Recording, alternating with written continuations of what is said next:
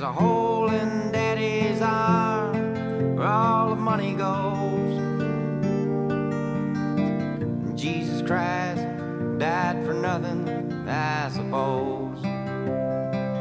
Little pitchers have big ears, don't stop to count the years. Sweet songs never last too long on broken radios.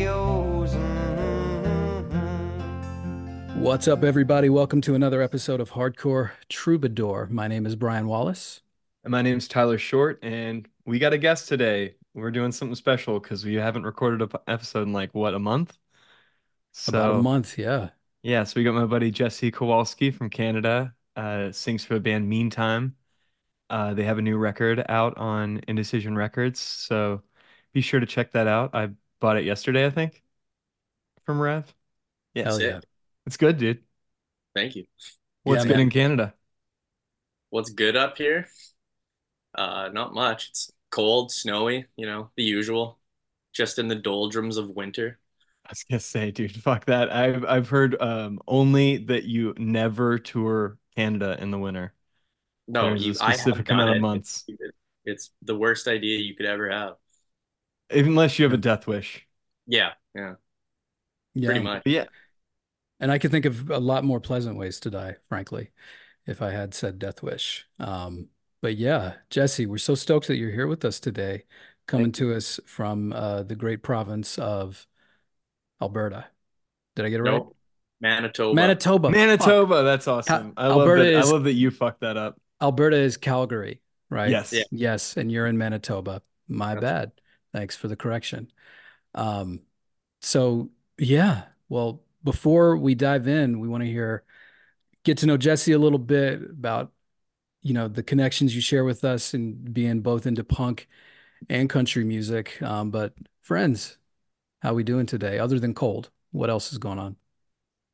Um, nothing much, dude. I can't really think about anything exciting going on in my life. Besides the holidays happened. Yeah. How how was your holiday, man? We haven't spoken at face to face since the the new year. My girlfriend bought me a watch. I've never been a watch guy. Oh, Now it's I'm a a watch nice guy. watch. Yeah, Yeah. It's uh very nice. I don't notice it, which is the that's like the only thing I need from it is that I don't notice it. See, I have trouble with that too because I have I have an X watch as one does, and I could just never get used to wearing it consistently. Yeah, I've Um, never had an X watch because I've never I've known that I will hit somebody with it and explode it. Dude, I uh I broke the strap on I have like an OG uh X watch and the new one. I broke the strap on my OG one at Damage City moshing to Protester. And That's then uh, appropriate. Yeah, Austin from uh Praise saw it and then he's like, "Hey dude, there's a Swatch store at this place. Go get it fixed." Like they've they've fixed tons of these. So I was like, "Okay." So I went to the Swatch store in DC and it uh, thankfully all I needed to do was put some little pin in, but it was a that was a yeah, I've never worn it to a gig since. That was like 2017 because I was like, I can't do this. well, I I've can't I've think. only Yeah, I've only met that Austin dude one time, and it seems incredibly within his character that he immediately told you where to go to fix your swatch. he knew Yeah. exactly where to go, That's some that's some youth crew gentleman shit. dude. Seriously, and I can't think of a better place though than DC to have your X watch break and get repaired too. Yeah, on Truly. during protester, it was pretty fun. That's sick. Shout out to Praise too. They're doing a, a couple of dates with Strike Anywhere in May. Oh, that's um, sick. which I'm stoked about. Just got just got a ticket for the show here in Brooklyn uh, in early May. I I'll go anytime Strike Anywhere plays, and it's less and Love it. less these days. So, um, looking forward to that one. I only like that one Strike Anywhere record, Which one? Which one? Exit Change- English. Exit. You don't like Change Is a Sound? I like a couple songs on it. Yeah, there was. I I- think I think they got better, and then and then I fell off. I have a, I got I got a weird strike anywhere opinion. I say I'm kind of similar, but mine is Dead FM. that's Dead a FM? great record, That Dude, one came out when I was in high day. school, and I think I was just I was I was It- over it already. dude. Jesse Tepp. It got overlooked. It has some of my favorite songs on it. I think oh. it's not, I don't think it's like my favorite record overall, but that dude, the the line on the first track, Hiroshima started in Tennessee, let it end with Yeah. me, let it end oh with Oh my me. God. dude, Yeah. That that hit home so much. Yeah, I love that record. It's got their catchiest stuff on it. Like, what's that one song? It's like, "I'll walk this wasteland with you." Like all that Yeah, shit. Like, yeah. It's, oh, They still instinct. Oh, man. They play, yeah, they they they always play a, a good number of those live. Actually, uh Strike Anywhere down at the Jersey Shore was one of the last shows I saw like pre-COVID. Like it's one of those like I would I it it stuck with me for Surreal a shows, while. yeah. It stuck with me for a while because it was like I saw it was two big shows. I saw Strike Anywhere at the Jersey Shore and then Gorilla Biscuits Indecision on Long Oof. Island. And then like a week later, everything was shut down. So, you know, at least going into that dry period, I was on a high note. But yeah, this will be my I think my first time seeing them since then, I guess early 2020. Wow. So fuck I think I saw them once with Bane and a Global Threat, and that was the only time I ever saw them. Yep, I saw I that tour too. Bane. Yeah. Yeah. it was great. I uh I just remember listening to that album in high school and like that one line in Instinct where he's like trying so hard to forget you're alive, but God. you're alive. I'm just like, oh, I'm 16. I feel this. Dude, it's for real. That's that's like that's a I think I think that fucking band song. only works if you listen to them when you're a kid, though. I don't think anybody's like in their 40s getting into Strike Anywhere. I put it on on a Meantime tour once and everyone was like mad. They were like, what Yeah. the fuck are you doing? No, turn it off. I'm like, okay, sorry. That's fascinating. Yeah, I know. was I was hooked from the but you, to your point, right? Like, yeah, I love Strike Anywhere, and everybody I know that loves Strike Anywhere first got into them when they were teenagers. Yeah. So Oh, yeah. maybe there's something to it, but it stuck with me too. And I mean, shout out like Thomas has been the same dude the entire time. Yep, a Um, white yeah. dude with dreads. Yeah, he's he's my he's the dude that gets the pass from me. I'm like, Thomas, you can rock that. Also, um, I had a fucking I didn't mean to, for this to turn into strike anywhere hour, but just genuinely such a good dude. One time when I was pretty early after I'd moved to New York, they played in New Jersey and I went by myself. Um, and like didn't know anybody at the show. And so afterwards was hanging out, just talking and did the typical like, hey man, great set or whatever. And we ended up chatting for a bit. I was um I was teaching at the time. I was a special education teacher, and I found out when he's not touring, he works with adults with disabilities. Um, so he was like a, you know, an aide um, for people with like physical and mental disabilities at this organization in Richmond. And so we like talked about that and like disability rights and shit for a while. And it was like just far exceeded my expectations of like, wow. In, in addition to being like a good front man and a good lyricist, you're also like a really interesting, thoughtful dude. So yeah, shout out Strike Anywhere. And if you get a chance to catch praise with them later this spring, you should do it. I wish I could do that. I miss praise. I miss seeing praise all the time. They're the best. Yeah, they're Awesome. That that last record's amazing. But Oh, dude. In in in in relating to hardcore, and let's get on to to to, to Jessee, our guest, who Yeah. I want to hear about and find out about. Um, Jessee, w- when did you start going to punk shows and whatnot? Uh, quite young, like before I really had a concept of what it was. I was probably 10 or 11. Um, my dad, uh, it was after my parents split up. My dad had been into punk early on in like the late 70s, early 80s, you know, kind of like tangentially into it. And then when they split up, he, uh, his church, something to do with the youth group at his church or something. I don't know. He heard there was like a punk show and this band on Tooth and Nail was playing. And uh, Whoa. so the, the undecided, they were called, they're from Winnipeg. And I actually lived in this really small town called Dauphin, which is like four hours from here in the middle of nowhere. But uh, it ended up having a pretty thriving punk and hardcore scene, which is cool. But uh, took me to that and I was just like, I just loved music already. Like my family's very musical, so it was like exciting and stuff. And I remember like just being like blown away. Was like the craziest show. There's like people moshing and whatever. Anyway, it was awesome. So he brought me to he brought me to a couple, And I think eventually, like he just stopped caring. Like you know, it was just something whatever. And I just kept going by myself and with my older cousin. Uh, and yeah, I was like 10, 11, 12, somewhere in there, probably 12 when I really started just getting into it on my own. But like since I was a kid, it's been the constant in my life. It's been, yeah. So have you I- always been a Manitoba guy then? Always, yeah. Okay. So was moving to Winnipeg an adult decision for you, or was that somewhere you were already at? No, that was uh an adult decision. That was as soon as I was old enough to move out of the house. I was, moved to a city? yeah, yeah. Yeah. Gotcha. Okay. And I mean, I Winnipeg's fucking had some amazing bands over the years.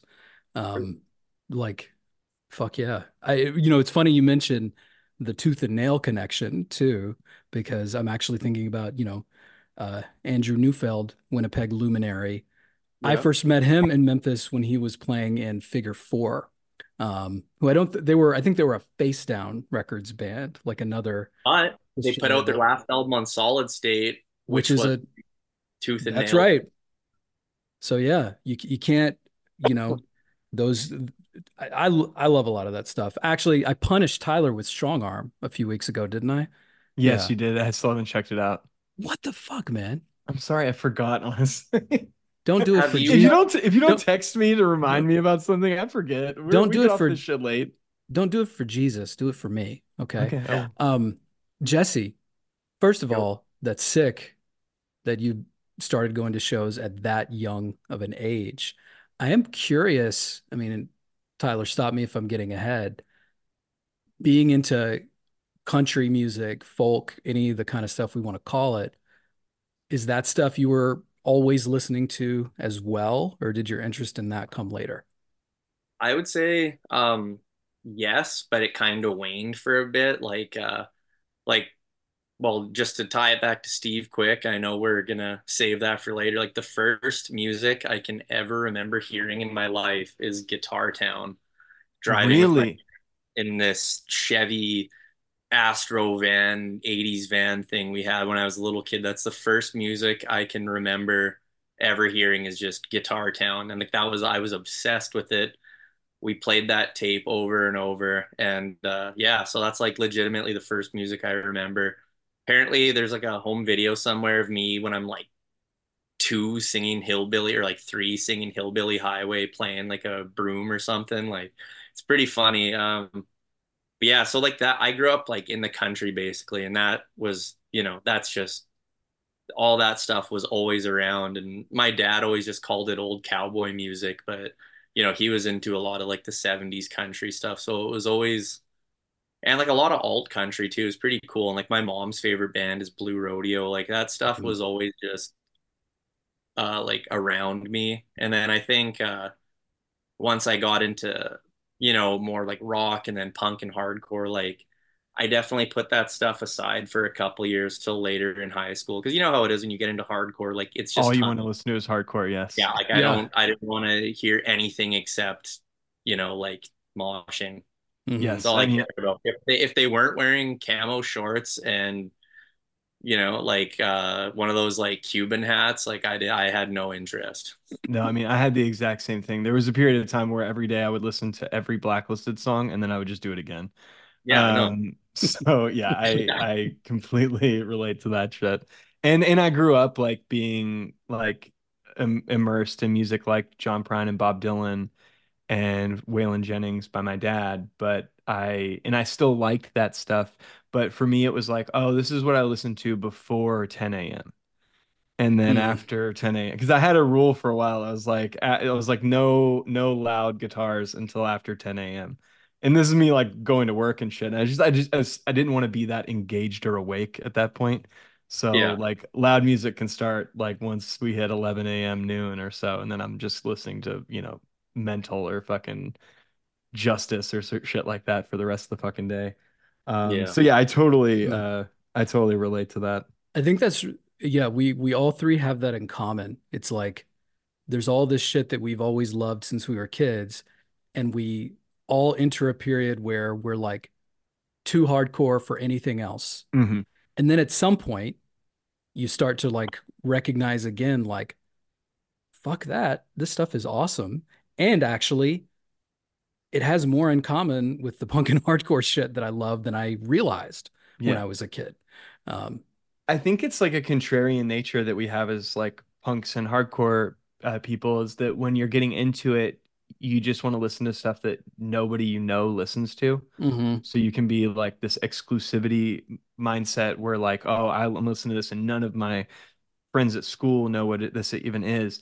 And then at a point when you're so immersed in hardcore and then you're thinking about like things that you liked when you were a kid that your parents turned you in, onto and things like that, it becomes well, actually, this is the exclusivity stuff. This is the stuff that only I have because I have this connection to my dad, or you have this connection to Guitar Town from being a child.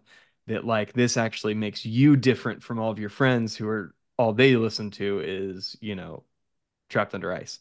So it it I don't know. I think it it is like that contrarian punk headspace that kind of drove me further into country and whatnot. Was that I uh I think um part of it when I first got into like hardcore, like it was rebellious because like growing up in the country, like, you know, it's like some real like Hicktown shit. Like, Mhm.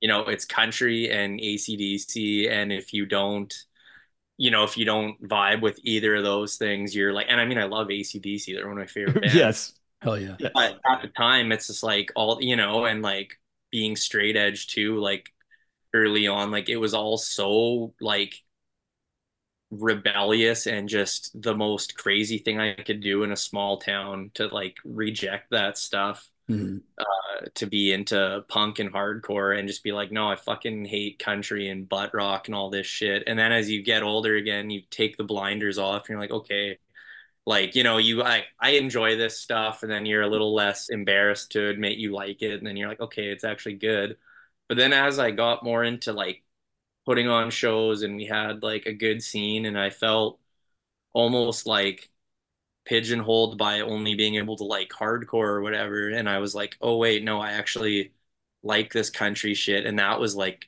almost shocking and rebellious too. And people were Mhm. like what? Like this? And i'm like yeah it's fucking sick. So i don't know. There's something to, I really appreciate that, Jessee, because there's something too about like, as you're forging your identity, right? Like when you're a teenager and you're a hardcore kid, like you're, you've still got a lot to prove, whether it's to yourself or to other people around you or whatever. And like, you know, when you get to a point later, typically for most people, it's just when you're a little bit older, it's kind of like you recognize that liking different shit, whether that's music or like different shit you do in your life, doesn't have to be in conflict with like one's identity as a punk. Or if anything, it actually, you know, Enhances it. it enhances it because it shows even more like, you know, and then you you you'll recognize that too, that like from the beginning, like, you know, the the the people that I loved and and the bands that I love and realizing they were listening to all kinds of shit all the time. But like we all kind of go through those phases, right? Where it was like I I, I really identified with what you just said around like, yeah, nobody but me and my friend Matt at school knows what any of this shit is. Mhm. And like, you know, Yeah. that would be the fucking best feeling is like we know shit that they don't and we we are in this world that nobody else here is in. Um But then you spend, you know, 10 years in that world and it's like, well, maybe there's more than just what we're what we're seeing. Maybe we can go see other stuff and it doesn't have to it doesn't make us any less straight edge, it doesn't make us any less punk or any less uh, you know, hard or whatnot. We can I can listen to uh, you know, I can I can be the dude up front at Margo Price screaming every fucking word because I love it, dude. I just do. fuck yeah. well It's great. it's not uh country but like um one of the first things that made me start kind of being like okay I can kind of like get into this other stuff like you know how when you're younger getting into hardcore and like you basically just take what older people say is gospel it's like you like this nobody likes this like you're just okay I guess if I want to be into hardcore I have to fucking like Judge you know which I mean you do technically. Yes. That's that's If you're gonna be straight edge, you do. yeah, that's right. But uh it was just it was the Morrissey thing and the Smiths because like my mom liked a lot of the new wave stuff, so we had those records. And then when I just I remember going to like shows and seeing people like wearing Smiths shirts and shit. I'm like, what, like the '80s band? Like what? And they're like, no, you don't get it. Like the Smiths are like the best band. Morrissey is a god. And then I was like, and you know, then you start going on like the B9 and shit, and there's like these guys with Morrissey tattoo. Then you get into Unbroken, and you're like, what the fuck? Like this is just Morrissey worship. Like what is happening? Like, you know, it's like uh so that made me kind of be like, okay, so like this isn't that rigid. There are things that are accepted outside the norm for some reason, but uh yeah. Yeah, uh, the Morrissey example I think is a fantastic one, and I like. I don't know if you noticed me kind of like mm, as you said that uh, having a Morrissey tattoo on my chest. Yeah. Um, but you know, um, you remind me though, Jessee, because I, I, I mentioned it before. Jessee has a sick bold poster behind him. I don't remember exactly when this was, but a big moment for me is I remember at some point, I don't know if it was on a zine or somebody had posted it on a message board somewhere. I saw a picture of Porcell and Tim from Bold wearing Kiss makeup together at a Kiss show. Crazy. And I, when I was like younger, like pre getting into hardcore, I liked Kiss. Oh yeah. And I think Yeah. there, wa- there was something there though, because I was still young enough to like be surprised by that. And Mm-hmm. then to have this moment of like, well, if fucking Purcell like thinks this is cool and not only thinks it's cool, but like paints his face like fucking Ace Frehley and like goes to the show, I can like whatever I want. And you know, to that point around like, oh, I, I'm not bound by whatever some like older dickhead, you know, at the record store or at a show like is is trying to impose, right? And I will say too, Tyler, we've talked about this before. I think that shit's better nowadays than it was Oh, yeah. when we were No, growing up. Like I find, and I think that's a good thing. I'm finding uh, a, a lot less of that kind of like, you know, forcing opinions on younger kids about what's cool and what's not than than there was when, at least when I was, you know, younger. So I think that's a step forward for sure.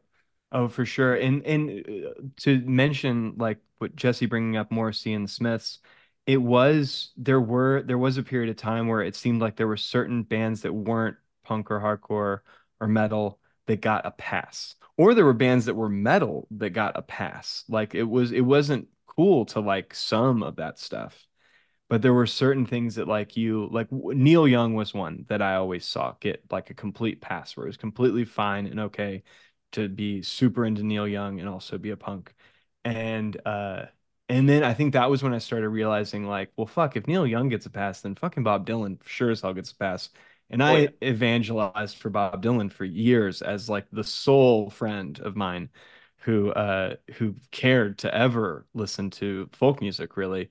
And I think that's just and and then from there that's just I was primed. So then that moment that somebody sat me down and played me more of the outlaw country stuff, I was like, "Oh, this is exactly what I'm missing in my life."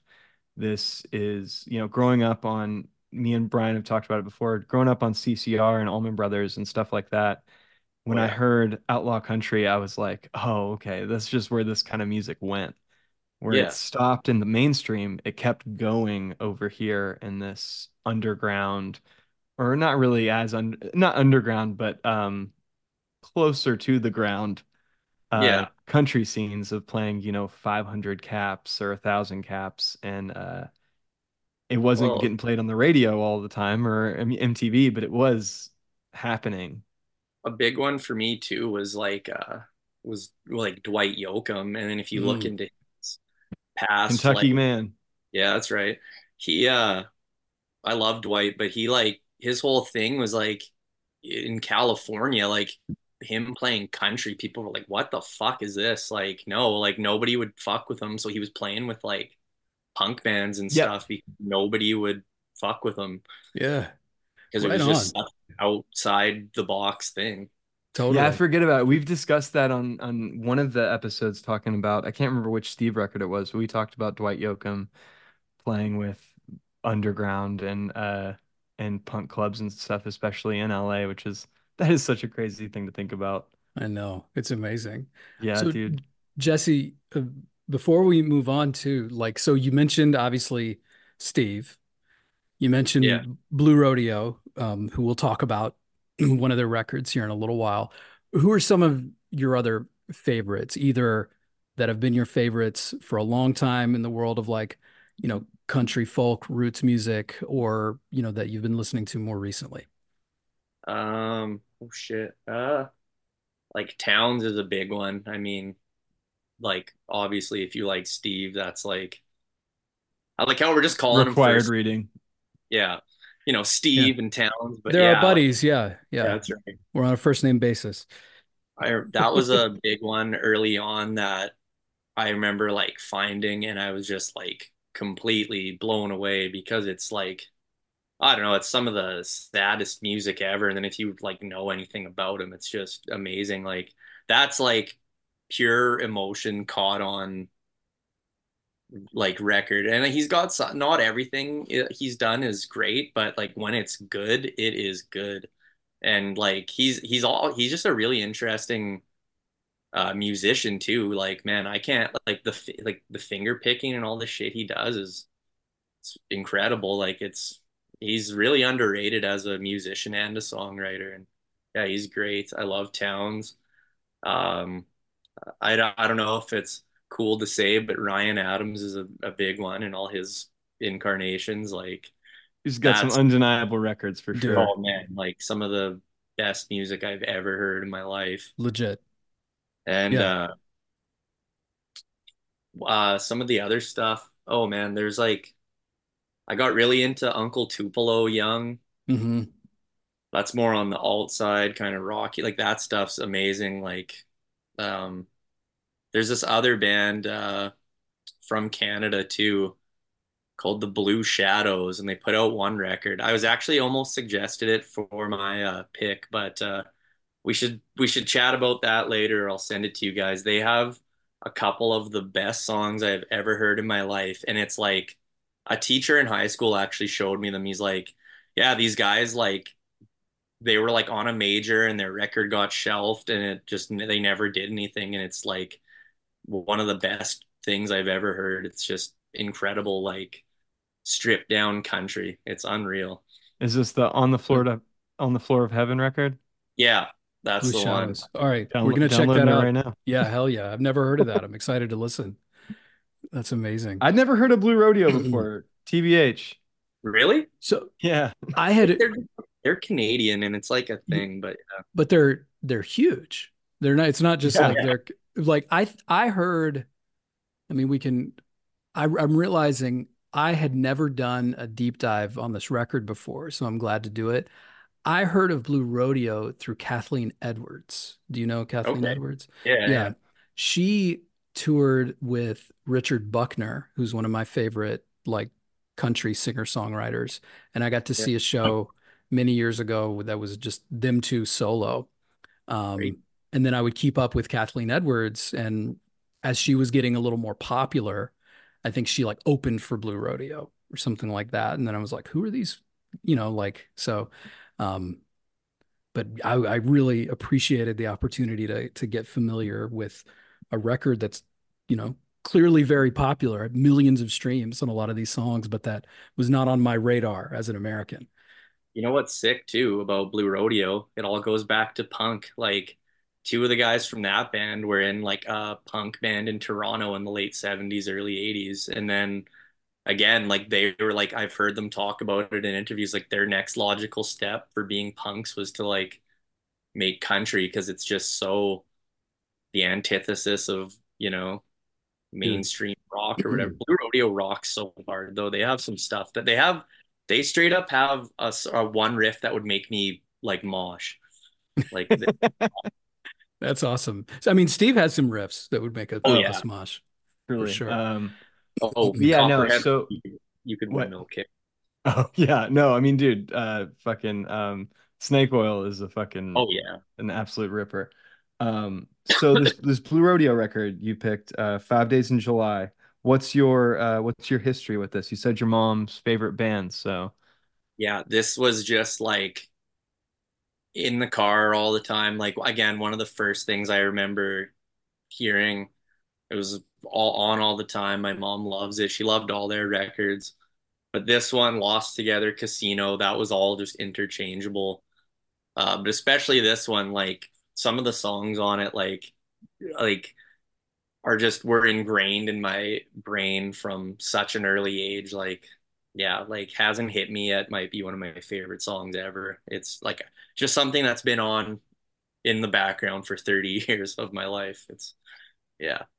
So, I, I I know you're in your 30s, Jessee, but how how old are you? 31. 31. Okay, so you were like four or five when this record was entering your life, most likely. Yeah, that I could I was aware of it, but probably even earlier. Like it, like I said, it was probably just like on, you know, like I bet my mom bought this when it came out. Like I remember the cassette always being in our house. So yeah, like this is we go way back. This was Okay, 93. This- this- Yeah, Yeah. okay. Yeah. So you would have been like two when this came out. Yeah. Okay. Damn. Great. I, I was I was just curious because uh, I knew I was a little older than you, but I, I couldn't remember how much older than you I was, which makes me feel even older. Which we're not going to talk about how old Well- Brian is. Um, It's like I was I was staying up late to watch Nirvana on Saturday Night Live. Uh, then I remember that. Yeah. I was awesome. 11. I was 11. So That's sick, though. yeah. Um, But uh, yeah, man, I'm honestly fucking thrilled that you picked this. I uh, I w one of the things I had my thoughts on the record as a whole is this record is giving Wilco with Bob Dylan influence and Old Crow Medicine Show if they didn't suck ass. Hey, they got one great album. I I can't get uh, dude uh, the the the uh the cultural um moment that they had when I was in my like I guess early 20s Yeah. just living in Louisville with Yeah. Forecastle and all the shit and the just the the shitty fucking indie scene here. It just for a one moment, liberals in Louisville, Kentucky could not fucking believe Old Crow Medicine Show, and it was the most annoying fucking thing in the world. If you had ever headed down south through the land of the pine, thumbing your way into North Carolina, you might have uh, hey thought it man, more. I, No, I was like on the ground floor with this band. Like a teacher passed them on to me. Like a teacher I really respected who got me into a lot of cool music. He's actually the reason I'm as obsessed with Springsteen as I am too. Like he was a, a cool guy and he'd always be like, I know you're into hardcore and punk, which he like kind of got and liked a bit, but he's like, listen, a lot of country sucks. Like this stuff's good. Old Crow Medicine Show is awesome. This one album. And then that fucking whatever his Wagon name- wheel, dude. wagon wheel. Well, I mean- or whatever covered that song, and it was like it went from being the, my deeply held like a security blanket. That fucking album with Wagon Wheel on it was so good. Like there's so many good songs on it, and it was just like something that I would show to people. Like this is too out there for even me. Like what are you listening to? This is like 1930s string band, Great Depression shit. Like turn it off. I'm like no, it's amazing, and like yeah, it was like it literally felt like someone like ripped something away from me when he covered it. And then you go out and you see all these like frat boys singing Wagon Wheel with their shirts off and shit, and you're just like, fuck, it's Yeah, you see, that's when they Look, entered man. my my purview, and I was just fucking over it, dude. I, I appreciate all this and the personal experience, but we're not going to tolerate any hootie slander on this podcast. All right. we're Dude, bucket rock- list bucket list item is to call him Hootie to his face and hopefully get punched. Dude, he, Does he not like it? Hates it. well, that's, yes, his name's What Darius Rucker. Hootie, dude. Like, like, sorry. Dude, Hootie rules. Darius Rucker rules. That cracked rear view mirror record has some It's fucking amazing. bangers on it. Like It's what the well before Yeah. you know, 15 years before he he did the the wagon wheel cover. But it's interesting too, and we'll get back to Blue Rodeo. Like you bringing up Old Crow Medicine Show, I was away from being annoyed by them. I saw them once um, when they were opening for Gillian Welch, and I love her. um, yeah, So she was great. It was Gillian Welch and David Rawlings, just those two. It was perfect. And all I remember is, please hurry up and finish so Gillian can come out. Like that was my take on the show. Um, but I never really gave them a chance, like recording wise. And then, you know, they became kind of ubiquitous. And so I can't say I'm I'm very familiar with with Old Crow, but I appreciate Tyler you saying that. Like this is what they'd sound like if they didn't suck. Because I bring that up often with like roots rock and different things. Yeah, I talk about um I find myself talking about the Grateful Dead that way.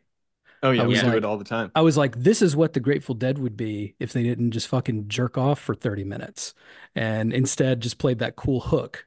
Mhm. I love the Grateful Dead until I turned them on. Like I think they're a cool Dude. the imagery, I was it- it- like that's what that's what I think just set me up like so poorly failure, yeah. forever is being in like my uncle's room and seeing the fucking skulls and he liked some metal too and this band's called the Grateful Dead and then being like what the fuck is Yeah, I thought it was so sick, and then I downloaded Truckin' on LimeWire, and I was like, "What the fuck is this? This is this crazy band. This sucks. Like, fuck this." But Touch of Grey is an absolute banger, though. Yeah They got because some songs. you know why Yeah. because it's a pop song because they're songs. That's Yeah. but it's it's an actual song and not just like noodling right Yeah. um I, But they're cool. Their fan base is crazy. I love all the lore about them. There's this amazing podcast about all the fucking weird, creepy shit that's associated with them called Dead and Gone that I highly recommend. Honestly, go to your way to listen to it. It'll make you like the Dead more. But again, it's like the best band in theory. And then I try, I once a year I try to listen to it, and I'm just like, ah, I sent my friend Daniel, who runs Seasick Records in Alabama, um, the best dude. He is a real deadhead. And every once in a while, just to fuck with him, I'll just find a random clip on YouTube that's like the worst sounding shit ever of them live. Because, you know, it's like every show they ever played was recorded and Yes. bootlegged, and it'll just be like awful. And I'll be like, so this is what I'm supposed to like, right? Yeah, And this like, is your favorite you. shit. Um, but tell me more, Tyler. You had started Yes, sorry. I- I'm I'm excited to no, Tyler is responsible for the deviation. Yes. Um I uh I want to hear more about your take on uh 5 days in July because I've I've I think I have some similar thoughts and and songs that I'm into, but tell me more about your experience with it. So you mentioned hasn't hit me yet being one of your favorite songs, Jessee, and like this is exactly like this gives me like Wilco, Billy Bragg, Mermaid Avenue, but with like Dylan in it too. Like this is so much like le- legit. Like I listened to the first song and I was like, okay, could have been shaved Shorter. off. Shit, could have been three minutes shorter. Um, Yeah. but then hasn't hit me yet hits, and I dude, like my literal note is I really like this shit, and I'm glad we invited Jessee on. Like it got me to do this, and I really like it. I think that guitar too, like reminds me of like Here Comes the Sun a little bit at the beginning. Yes, it's so Mm. poppy. Like it's, It's so so catchy, dude. It's so catchy. I'm I was just I was fucking thrilled. Like at, at that point in the record, I was like, okay, this not only is this like just homework, but like I'm like enjoying my homework right now. And I was I I'm fucking I'm very psyched for a few of these songs to like make the playlist that I listen to regularly. And uh yeah, we'll be revisiting this shit for sure. Dude, Uh but yeah, Brian, what do you got for this? Same. I think um like I, I I think the first half of the record is exceptional and the second half has a few places that drag. Yeah. Um but dark. yeah, o- overall though, I mean, hasn't hit me yet. You can tell why it's a hit. I also get some Tom Petty vibes from it, Oh Mm. yeah. um Yeah. which I'm really stoked era. on. It's the era and the the steel guitar solo and the harmonies on the chorus on that song are just perfect. I also love Cynthia. Great Um, song. it reminds me a lot of the Jayhawks, um, which are a band that I don't talk about much anymore and that, you know, I don't hear a lot about, but they had one record, they had a lot of records, but this one, Tomorrow the Green Grass, um, I listened to a lot in college and it was great. And this like gave me really good Jayhawks vibes. Um, and then the other song that I really loved was Photograph. Um, That's my favorite song on the record. That's a great three song run there. Yeah, Yeah, that's yeah. that's my favorite song on the record. I, Like- I that, that is what I meant when I said Old Crow Medicine Show, but good. mhm. Um, It- Well, I think Yeah. sometimes too, not to get like too like guitar nerdy about shit, right? But like it is easy for a lot of steel guitar solos to sound the same. Yes. And these do not. They have character and they like they add to the song. It's not just filling time. Like I was like jaw dropped a few moments when I was listening to some of the steel solo. playing. Yeah. He is awesome. Yeah. yeah, When on I- on on the listen to photograph, I uh I went to Discogs and put this on my want list. So yeah, I'm gonna buy this Hell at yeah. some point. Yeah. Sorry, yeah, the solo and photograph, like the pedal steel solo in that song is like one of the best parts on the album. When I recorded my first country thing a couple years ago, I played everything myself, but uh except the drums and the pedal steel. And uh I hired this session dude to come in and record it, and I was so nervous he was just gonna phone it in. I was like, fuck, like I don't know what to expect. I'm just some punk dude. I've never used a session musician. This is crazy. Like he but he fucking showed up and like he was like beating himself up over like I can do better. And he like man, he made my shit like better than I could have ever imagined. Like yeah, like you said, it adds so much character when it's done right, and it's like I don't even. It's so expressive in a way that like unless you're like Jimi Hendrix, it's hard to pull off on a guitar. Like it's Totally. and wa- watching a pedal steel guy play live, like they're using their hands, their knees, their feet, like it's It's it's crazy. the craziest thing I've ever seen. It's magic. Yeah, it's really I, I've definitely gone on some like YouTube fucking rabbit holes watching steel players or like instructional videos and stuff. And then the next thing you know, I'll be on like Craigslist trying to find like a beat up cheap one.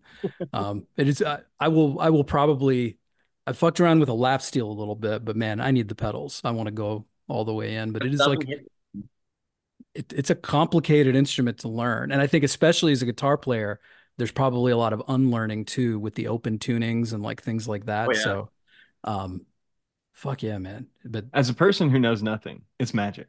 it is magic. Yeah. It's magic. Sorcery. It's wizard shit. redneck sorcery. That's what it is. Redneck you mentioned sorcery. you mentioned Cynthia Brian and uh dude my uh, my only thought uh on this was uh is Cynthia on some Scientology shit Yeah, yeah. that was my takeaway I was like hmm, ma- maybe. I don't know but it did uh i- i- if if we're not talking Scientology it did make me think of the Sheryl Crow song maybe Angels um yeah. about what aliens could be maybe or what Right. angels might be it's just maybe there's aliens I I mean, that's it, dude, it's in the- interesting in the 90s, this was big shit too. New age Yeah. shit, you know? Like Oh yeah. Well, I think these guys were pretty like uh out there too. Like they're definitely like pretty like left leaning artsy kind of hippie dudes, right? From Toronto, but they're playing this badass country, so it's like it's very cool. That could very well be the case. what are your Um, uh, what are your favorite parts on this record Jessee before we Oh man. close Um, out that little run there like hasn't hit me yet to to yeah to that four song run really hasn't hit me yet bad timing cynthia photograph i love that whole run it's you're right it is kind of front loaded The first Uh, song is good too. It's just three minutes it too is long. That's, Yeah. i love that song um it's funny that song reminds me of like when i worked on the rigs me and this dude Cody, we ended up being pretty good buddies. He's one of the only guys I worked with out there who like I remember the first day I showed up, I was wearing like this old AFI hoodie I've had for like 20 years, like when I showed up on this rig. And like most of the time no one would notice it or say anything. There's a bunch of cowboys and we're in the chain shack. And he looks at me, he's like, AFI, nice. And then we were just like buddies right away. Cause it's like, how often do you meet someone who likes punk and shit out there? And you know, we'd talk about Alkaline Trio and Poison the Well and all this dumb shit. He's still one of my best friends to this day. He's a good dude. It's so funny. He came to a Meantime show in Calgary once because that's where he lives, and he's like, he's more of a rap guy, and he's like, man, I uh, I didn't have any hardcore shirts, but I had this Jedi Mind Tricks Vinnie Paz shirt, so I wore that because I thought I think they did a song with Terror once or something. Yeah. He's like, I Yeah, he's in. I was right. like, oh, yeah. That's sick. It's it's it's like very charming that he thought so much about what to wear. I know. this- It was That's sick. cute. Me and him would listen to this in his truck on the way to the rig like three times a week every morning, just both be miserable, like fuck. And then I just I like have it's ingrained in my head when that solo at the end of Five Days in May is playing when he's just going off. Like we're driving, the sun's coming up because we're we get up at like Yeah. four thirty in the morning, you know. So I got a that song will always have a memory for me. And uh What is Love is a kind of cool song, or What is This Love? It's really weird, and I almost feel like Orville Peck heard that song and really ran with that kind of vibe. I could hear Yeah. that. Yeah, Yeah. I, I had one note for what is love. No, I'm out. fair. That's me with Dark Angel. Yeah, Um, I was out for that one too. Yeah, I'm I'm out on what? that one. Yeah. That one, not for me, but I saw Blue Rodeo this last spring and they played that and I actually kind of dug it after because he like told the story and the guy's health isn't that great anymore. So it was like I could kind of appreciate it more, but honestly, that and the last song on the album I don't really need to listen to. But Yeah. Head Over could Heels is another one of the best songs on this album too. And the chorus and pre-chorus on that song are just like incredible. It's like how do they keep just writing these good choruses? so many hooks. I lo- Yeah, I very I, catchy. I loved that one, and I like Till I Gain Control again as well. Um, Yeah. that's that's making the playlist for me. But yeah, I, I actually feel like snip the last two songs, and it's like, or snip the last two tracks, and it's a near perfect record. Yeah, I would, I would agree. Yeah, I would agree. I do think "What Is Love" is, or "What Is This Love" or whatever that uh that song is where I started. Like it coming out of "Photograph" is such a powerful song. Yeah. Into that, I was like, "Oh my God, I'm so fucking bored." And then I never quite got up to that high again. But I did have several moments where I was perfectly okay with the record continuing to exist. But then those last two songs will never be listened to again by these ears. That's fair, especially the last one, dude. Like I've been listening to this album since I was a kid, and I I re-listened to it all today just to like be fresh for this. But yeah, the last song, like fuck, I don't need to listen to nine minutes of this shit. Yeah. Nobody does. Nobody, Nobody does. does. Nobody Mm-mm. does. I agree. No, no, no. Right Oh, on. Well, Blue Rodeo, if you fucking haven't heard this record, Five Days in July, and I mean they have a ton of shit, but it it it seems like this is definitely one of their their most noteworthy records.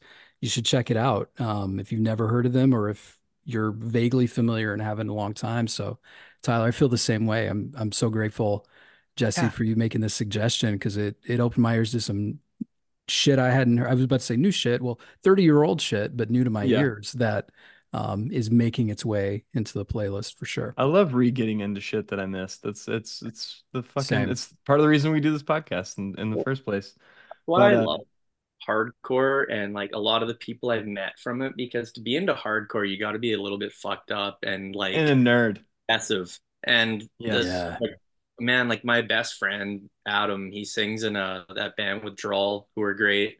And uh me and him, like when we hang out, we literally sit where I am right now, and my TV is across from me, and we'll just put on YouTube, and it's just like, hey, check out this uh Britpop band that only put out like two singles and fucking whatever, you know what I mean? Oh, check out this live Depeche Mode set. Like you can see they played this version of this song here, like, oh, look at this Judge video where like it's the first time they played the second version of the Storm, and where they added that bridge, and you see everyone just freaking out in the crowd, and it's like.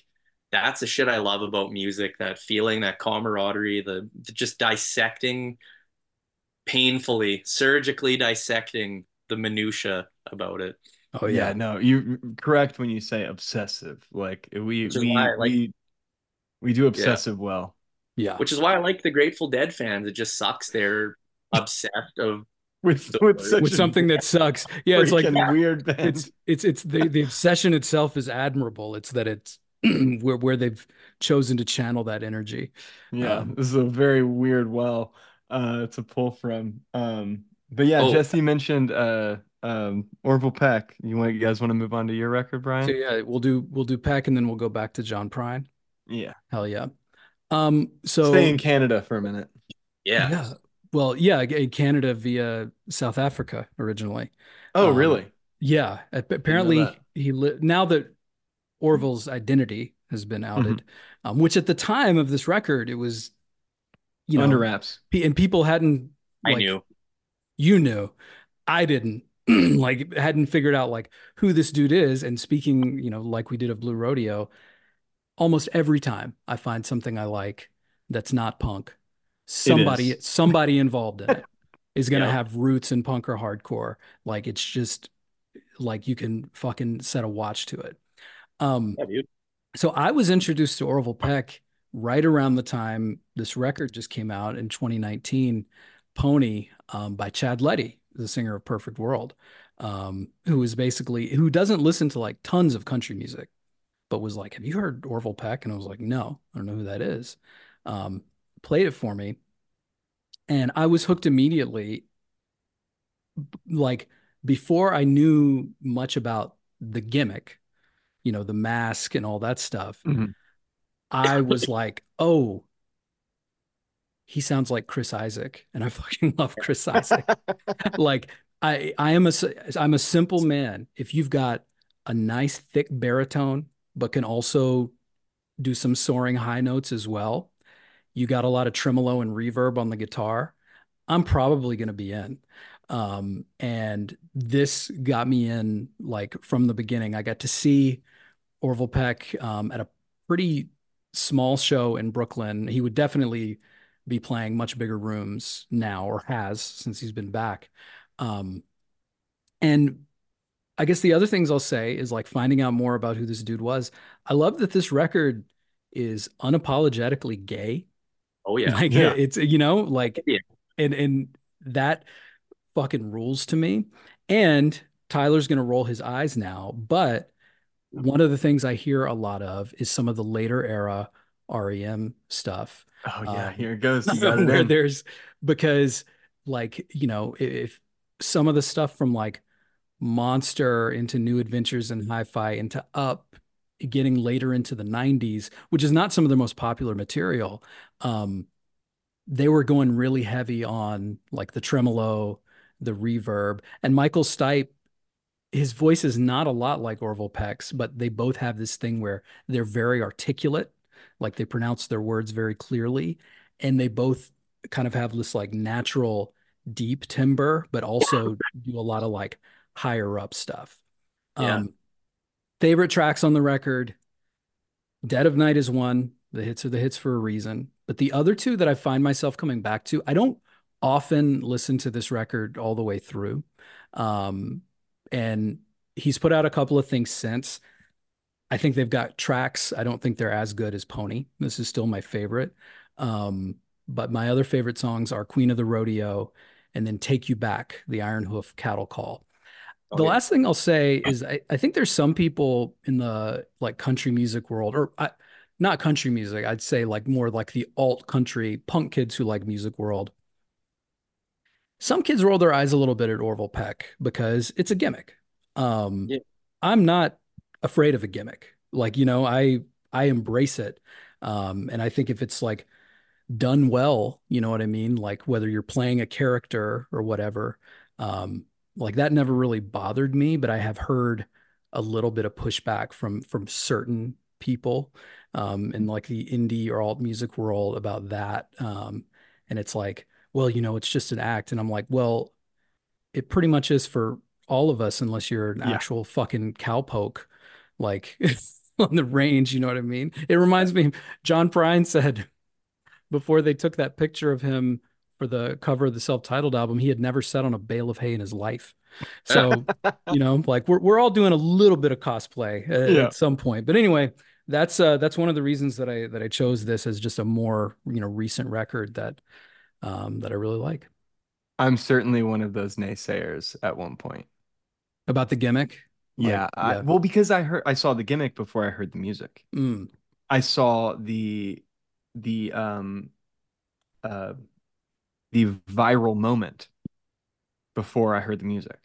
right. I saw all of the excitement stirring around this this country act before I heard the music by people who had never heard talk about country music once before Yeah. and sure. and haven't since. Oh yeah. Um, so that was my my the only thing I wrote for my thoughts on Orville Peck Pony, which I've got thoughts on songs, but my only thoughts on the the record that I could write was Orville Peck fans. That was what turned me off. I just the the people who were Orville Peck fans but weren't fans of actual country music at all just liked this because it was I mean, I not because it's specifically gay, but because it's specifically this freak show that it was. yeah. yeah. It checked all those. Oh, go ahead, Tyler. Yeah, no, no, no, you're right. It, it checked all those boxes. So Yeah. like in in that was and I heard it because some people thought I would like it. That was the thing Mhm. is I'd already seen all of the the internet freak out about it. And then people were like, "Oh, you like country music, you'll love this." But I had already made up my mind that this wasn't for me. So Mhm. I was being a prick. Um that being said, man, this was my first time really just like I'm gonna close my eyes. I'm not gonna look at the cover. I'm gonna listen to this as if it's just music that I've never had any sort of. I let those preconceived notions fucking go, and pretty good. It's pretty good. I appreciate that. Yeah, but you're. I will say that you're spot on. Like there are a fuck ton of people that love Orville Peck that don't listen to any other kind of country western music. Absolutely. Yeah. So Jessee, you were were you here for this from the very beginning? Uh, big, uh, yeah. I was gonna say, unfortunately, yeah. I do like this record. I like Orville Peck, but yeah, like when it came out, there was two things. First, like you said, like for for me, I just saw all these fucking dorks who, you know, always like laughed at me for being like, "Oh, you, you like country, you know," and then like now all of a sudden they're all dressed like fucking pilgrims and shit, like wearing cowboy boots and bandanas and polo ties. And I was like, what the fuck is this, you know? Yeah. And uh, even for me, I'm from the country. I grew up in this shit. I play country music. I worked on a fucking oil rig for 10 years. Like, I'm a country boy. I grew up on a farm, like, you know, or working on the farm. Like, you wouldn't catch me dead cosplaying like that. And I grew up around this shit. Like, so it was just like hard for me to get over that. But the first song I heard was uh, Turn to Hate. And I love that song. Favorite And- song. I kind of just wish um the whole album was closer to that. But like in my my whole thoughts, so I have thoughts on all the songs. And uh but my whole thoughts for the album, I kind of said that. I was like, all in all, this is a great record, but it kind of drags a bit. I wish there was more tracks similar to Turn to Hate. Maybe that's just my inner punk coming out. Hmm. Really hate the trend of everyone starting to pretend to be a fucking cowboy. Good record though. Yeah, no, But- f- t- turn to hate for sure. Like after Winds of Change, I was out for a minute. Back in for Turn to Hate. The chorus is amazing, and this is the only on repeat song for me on this record where I can listen to it and just run it back, run it back, run it back. I Yeah. kind of can't believe this song. It's so good. It's so good. Yeah. It's amazing. I mean, it's, It's unreal. you could you could you could put those lyrics into a hardcore song and it would fit absolutely right in. You got a Wouldn't mosh hard. Yeah. Yeah, there's a mosh call in it. Yeehaw. Yeah, yeah, exactly. But you know, it's interesting to your point because it's like what I think we're getting at is there's enough substance there in like terms of actual quality songwriting and music that to us as people who like this shit, he doesn't need the gimmick, right? No, not and at so all. I, th- I think that's probably part of it but it's like it it also like would not have become the phenomenon that he did without the mask and without the hype and without all Mhm. those things and i think another reason that i picked this is i remember having this conversation not not long after this maybe like in, in 2020 it was before the second uh orville peck album came out just thinking when i was like in my early to mid 20s when I was touring with Gunroom, this would have pissed me off so bad. because Yeah. I remember too I've told I've told Tyler about this. Like, Playing to still ass rooms for yeah, and or or to getting like we would encounter, you know, because it was like our shit on a few of the tours we did. It'd be like one night we were on a punk show, one night we were at a bar, one night we were like at a proper country show. But the amount of country bands across the country, you know, north, south, west, we never made it to Canada, but at least in the States, that all were like just playing dress up. Yeah. You know what I mean? And we're disappointed that we weren't. yeah. Like, would be like, oh, well, blah, blah, blah. Like, oh, you're from Memphis. Like, you know, blah, blah, blah. And we are all just like fucking in, you know, t shirts and jeans. Like, we would have just dressed normally. And then playing with a band where they were wearing fucking rhinestones, you know, dressed like, dressed like Spirit World dresses today. You know what I mean? Like, so, um, and at the time, I think I hated that shit, and I definitely would have hated Orville Peck without ever giving it a chance. But I think there was something about a, like you said, Tyler, I had the benefit of hearing it before I saw it, Mhm. and um, B, I think, you know, I think this is true in hardcore too. There's a lot of shit that made me real mad when I was younger that now I just Doesn't bother I- you at all. It's well, yeah, Yeah. it's and it's not that I think it's cool now. I'm just not bothered enough to care. You know what I mean? Like, um, that's cute that that band is doing that. Okay, you know, Yeah. When before I would have made a, you know, very serious post on a fucking message board or something stupid like that for it. So, yeah, I, I've, I've, I was kind of expecting this reaction to Orville Peck, and I really appreciate y'all sharing it. Yeah, I think in my my thoughts on your your your thoughts, Brian, the the take you back the Iron Hoof cattle call, uh being this deep in this record, that was the first time I was listening to it where I went, "Oh, this is clearly cosplay." Like Mhm. I was kind of in for the rest of it, like to the point where like to me this isn't like um it doesn't really even sound like like like you know an attempt at country. It sounds like an attempt at 50s music. Yeah. Like Yeah, that's what I think he that's where I think he actually Yeah. fits in. It- uh, one of like- the I can't remember what song it is, it a is, Roy but I wrote vibe. yes, yeah. I, Roy- I wrote I wrote I Roy feel like Orbison. I'm leaving the sock pop the sock hop to go to the make make out It's point at one point and like Rockabilly without the rock. yes. Without Yeah, the no, for sure. and Cadillac. Yeah, there's no hot rod in the front yard, you know. Yeah. but it's the reverb is turned up to max. So My uh my thought on Queen of the Rodeo was uh I feel like a certain demographic of e-girl can't believe this song. Oh, they loved it. Yeah. That that was like, yeah. Yeah, that was and that was when I heard that song I went, oh, "Okay, I get it. I get where a lot of things are coming from right now. I get why girls are wearing cowboy boots and wearing their hair the way they are now. I see how Orville Peck has changed things. I just I, find uh, it. Oh, go ahead, Jessee. I was gonna say I saw him live like er, like probably May or June 2019. He played Winnipeg, so like right when this was like blowing up. Like Mhm. he played like a mid-sized venue here. And it was pretty cool, but again, it was like these people I hadn't seen either in years at a show or like these people I knew from just going to like they were like indie kids or whatever, but they were all like everyone went like, man, thrift stores must have had a field day that week. You know, these Well, people are showing up in these like 10 gallon hats. I'm like, where the fuck do you even find that here?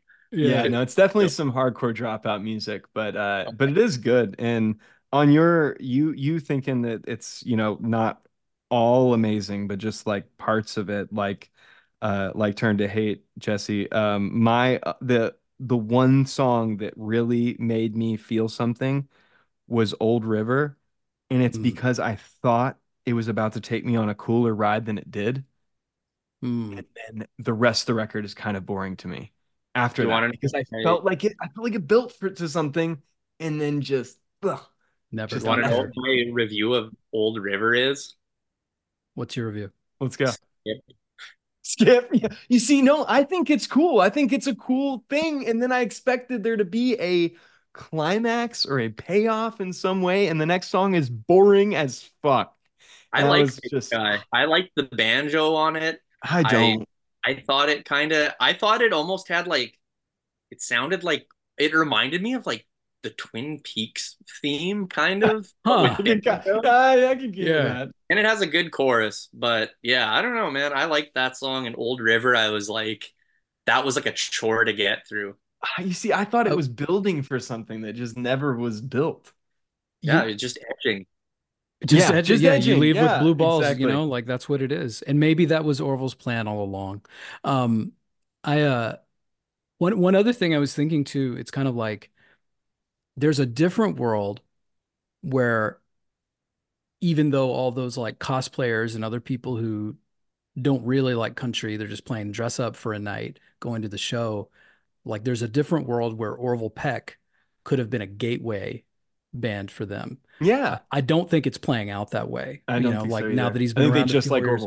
No, and it's dude, it's the same thing with with so many things. Like we know the like the punk, the more popular punk bands that like have ended up being gateway bands to kids like getting fully into hardcore. And then I know that uh every time I see a picture of 500 kids at a fucking show me the body show, I never see a soul of them again at anything else. Yeah. You know what I mean? So that kind of shit.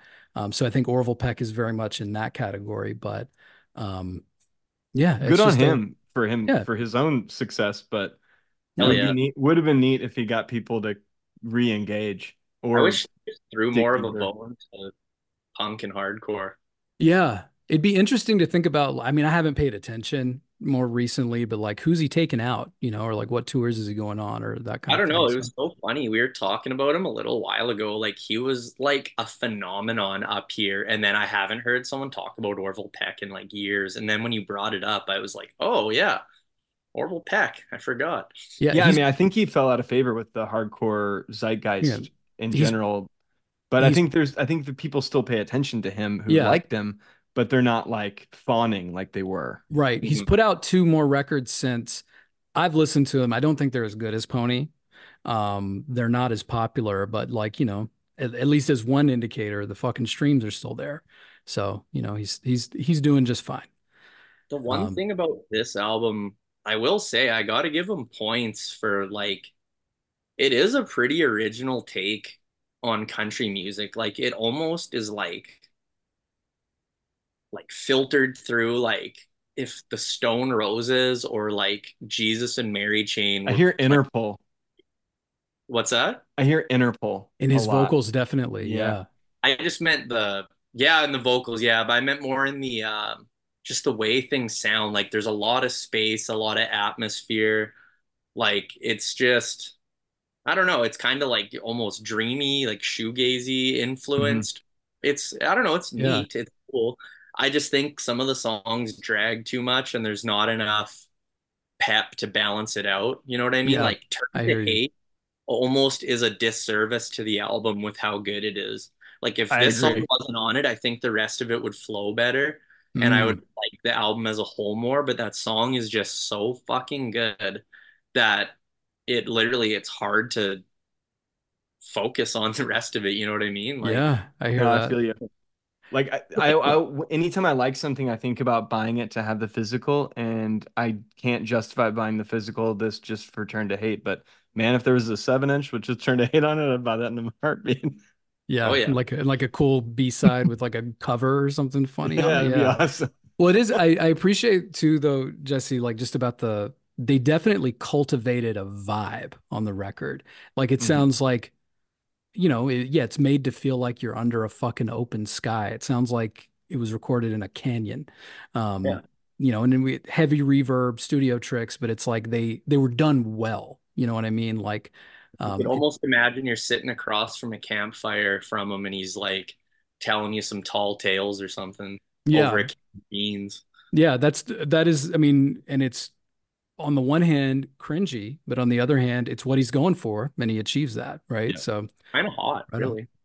yeah, I mean, he's a yeah, he's a, he's a, he's a good looking man with and without the mask, in my opinion. Um, that said, I really want to fucking talk about John Prine, man. Yeah. Um, so Tyler, are you cool Let's with doing this on? Yeah, let's do it. I uh I picked one of the oldest things that I can remember listening to as a kid. My dad played this around me so much. I was like raised on this shit. So, um, yeah, I just it, to, to much like Blue Rodeo and Steve were for you, Jessee. Like this is something that I heard when I was just a baby child. So like I uh and and I had an affinity for this even when all I wanted to listen to was breakdowns. So yeah, this is this was I this is my first time getting to pick something outside of the last 10 year range. This is our only third guest episode, so both times I've had to pick the newest records and uh when looking looking at my list of old records, I was like, well, I could go for something like off the wall, or I could go for just like the thing closest to my heart. And here, here we are talking about John Prine's self-titled, which I think is a overall perfect record. Sans maybe one song.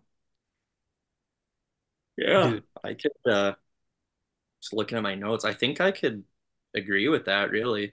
And it's it's pretty crazy to come out of the gate this just locked in, you know? Yeah, with Dude. so many songs that are just like forever synonymous with his name. Yeah. I, Yeah.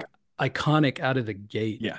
Yeah, I I totally agree. I mean, to, to jump in really quick, I'm so glad you picked this record, Tyler, because it's a this is a like similarly, every time I listen to it, I'm back in my stepdad's blue Ford F100 or my uncle's Bronco. We wore this fucking out when I was a kid into my teenage years.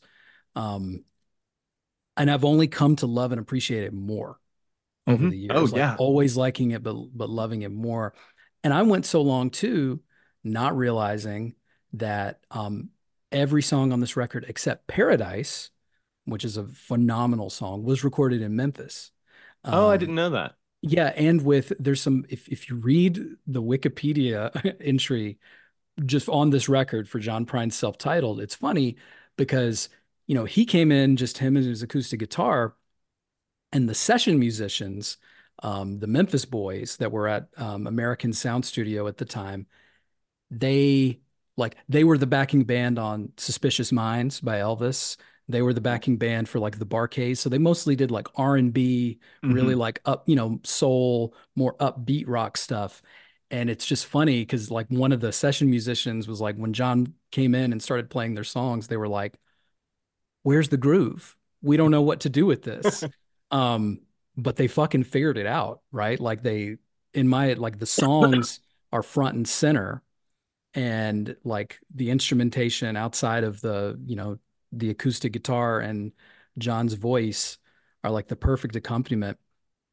I I say this, I think I I always come back to Sam Stone being my favorite song.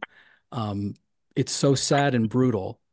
That's what I have. Yeah, and there is not a hardcore band on the fucking planet that has ever written a line as hard as "There's a hole in Daddy's arm where all Where the money goes." Yeah. Jesus Christ died for nothing, I suppose. That is the hardest fucking line, man. It's pretty tough. Yeah. Fuck. It's pretty fucking Yeah. tough. Yeah, I uh Any song crushing about song.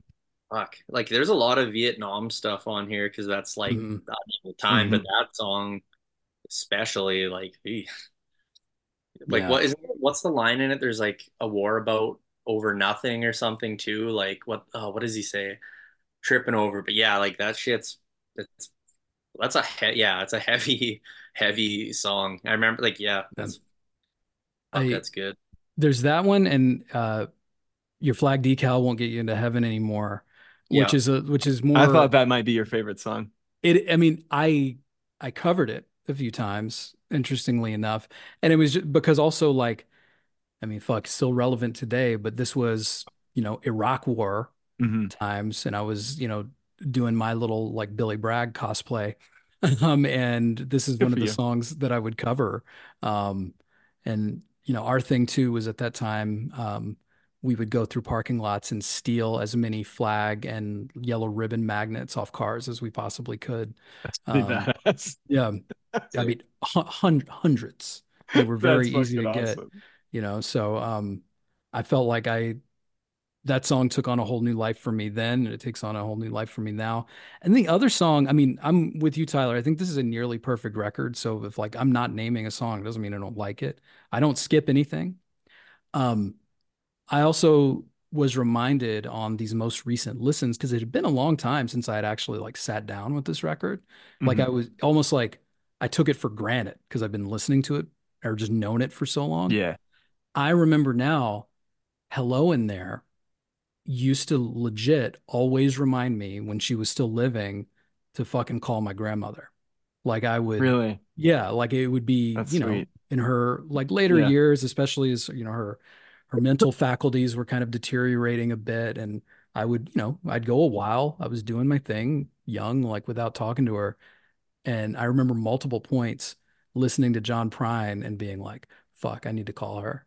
Um, It's so- he he's so good at writing music that appeals to all ages in ways that like I think it's uh, anybody of any age to think about like life and death and um mortality and love and all these different things in such a relatable way no matter whether you are you know at the end or in the middle or at the beginning. Like I think it's just he's just a universally like understandable artist in in that way, which just is it just feels incredibly real and tangible, which I I I I really love. I mean, my my favorite song on this record has got to be Paradise. I mean, yeah, I, I I would have have- guessed that too. It has to be that for me. It's it's Yeah. too close to where I live for me to not me to not uh like really really It- get down with it. Did I uh I have I- uh for Paradise. Do you want to hear what I said? yes. It's a very nice old school song. I love it. Reminds me of Old Crow Nice, thank you. to tie that back. This is what Old Crow was trying to do. I I like that. I like that we just all arrived at Old Crow Medicine Show. This it all comes back to the Old. Crow. I That's right. uh, I, Can- I wrote this. Uh, this should be the state song. My old Kentucky home sucks ass. Dude, Um, You- yeah, dude, you 100%. That reminds the the state song for Kentucky should be Paradise by John Prine. The state song for Tennessee, my home state, should be Carl Perkins Cadillac by Drive By Truckers. That's Not my. gonna- you're not Yeah. wrong. Did either of um, y'all ever get to see John Prine live? I No. was about to write when I hear this song, or I, I wrote when I hear this song, it makes me so sad I never saw him live. I never did either. Jessee, did you? Nope. Ah, yeah, I never, I never saw him, man. The bag has been fumbled by all Yeah. three of us. Uh, yeah, Yeah, the fiddle on this song is amazing, and Oh, yeah. uh, yeah, I really, I really love it. Um, this song, I, I, I, so I listened to a, uh, I listened to a podcast by a bunch of guys from Eastern Kentucky. Um, that's like a political podcast, but they're like from like coal country, and this song always makes me think about just how hollowed out all of those all those uh, communities are, and it reminds me of just like just the failures of this country and like all of these like Biden and fucking like even Andy Beshear, our governor, who is more or less great and fine. If I had to pick a governor, I guess it'd be him. Um, but like, there's have you ever have you guys ever heard of the thing uh, just transition? No, No. So, uh, just transition is the uh, policy of getting, you know, basically like jobs to these communities that have been abandoned because the industries that were there are Yeah, gone. So it's like just like as in like justice, like you know, like like Yeah. it's it's just transition. It's it's it's a way to like when people were saying like, oh, we're gonna take these miners, we're gonna teach them to code, um, and then it didn't Mhm. happen. Right. Um, but for a minute there, they were uh they were doing like a um they were trying to mine Bitcoin in Eastern Kentucky, which was awesome. They were even um reverting coal like processing plants into ways so that they could just burn coal to uh mine Bitcoin. I was about to say it produces about the same amount of emissions, I would imagine. fucking awesome. um and then for a minute there it just it just fell apart but there was like this like new strategy for doing like hydroponic um like indoor farming that they were going to farm in these giant big greenhouses and uh it's called AppHarvest the guy who was doing it was all over like good morning america and everybody's parading this guy around like real uh Sam Bankman-Fried uh Mhm. energy. Um, and then he ended up being a fucking fraud and it all fell apart. And none, none of this stuff has actually gone to benefit any of these people. And even they uh they ended up realizing that they couldn't turn any kind of profit giving these jobs to the people who lived in these communities. So they were actually like shipping in immigrant labor to, to do these jobs, which is fucking Mm, hilarious. Not surprised, man. Um, but but they would hide them whenever people came to like visit and video and like film and stuff on these places. It's just this is so trash. But yeah, that this song really makes me think about that and go, damn, John Prine literally wrote a song that is always going to be relevant to my state. Well, it's Good. like that's Good on that's 'em. such a, a tricky thing to like write a good song about too. Mhm. And like, you know what I mean? Because it's so complex. Like, even just like trying to formulate an opinion on that, like a lot, like I, you know, I grew up in rural Manitoba, and like, you know, like rural poverty is a real thing, and like it's just like you, it's it's such a hard thing to solve, and like from around here, like a lot of the provinces in Western Canada, oil's a big one, and that's kind of been weird the last couple years. And it's like seeing these small towns just evaporate that used to be like booming, you know, that are ghost towns now. I could imagine it's like that in coal country and Ten in uh Kentucky and all these places, and it's like just heartbreaking. But it's like, man, what good inspiration for a sad country song though. Yeah. Yeah, no, it's it's a beautiful country song. And straight up, dude, like I mean, when I die, just fucking spread my ashes around this fucking state. Uh uh Two Witnesses has a great a great lyric about w when I die, just spread my ashes around around the town because uh this is where we're born, this is where we're gonna die. So I I, I feel this shit, dude. Um, but yeah, no, Paradise is definitely one of my my favorites. And just to get my uh my thoughts on this out of the way, next song, pretty good. That's this is again one of my favorite songs on the record too. Um, I think this song rocks. I think it's it's it's just it's got a badass riff. Said And, rocks. uh. Yeah, it, it absolutely rocks. No cap. Yeah. Honestly, I mean, and it's not a skipper for me. Illegal Smile is one of the only songs I don't really love on Really? the record, and it's the opener.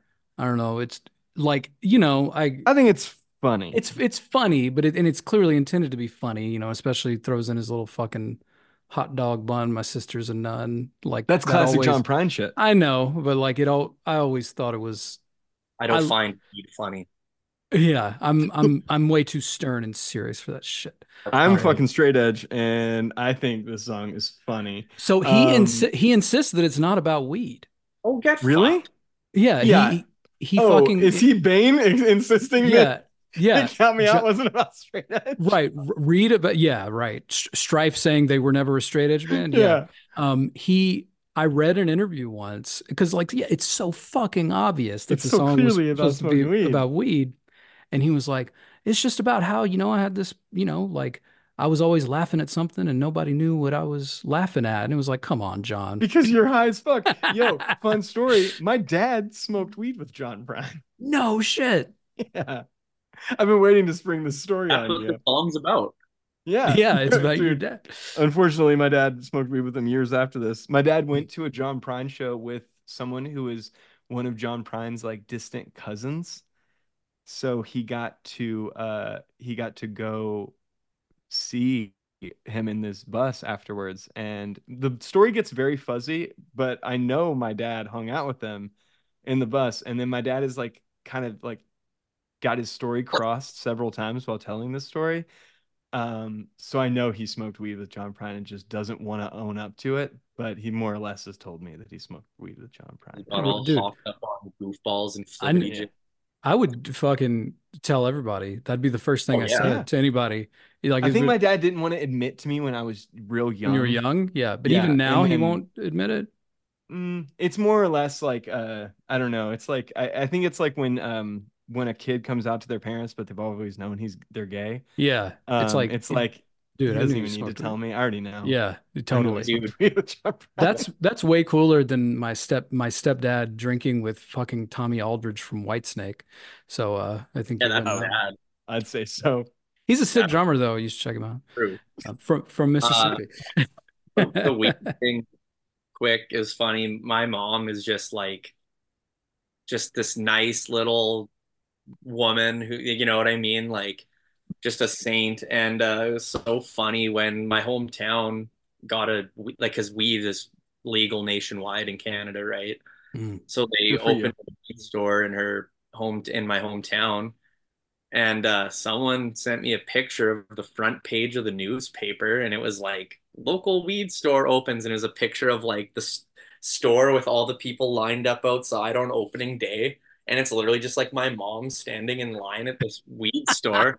So I like text her, I'm like, hey, what? And she, oh, I just wanted to, it's legal now. I'm like, oh, yeah.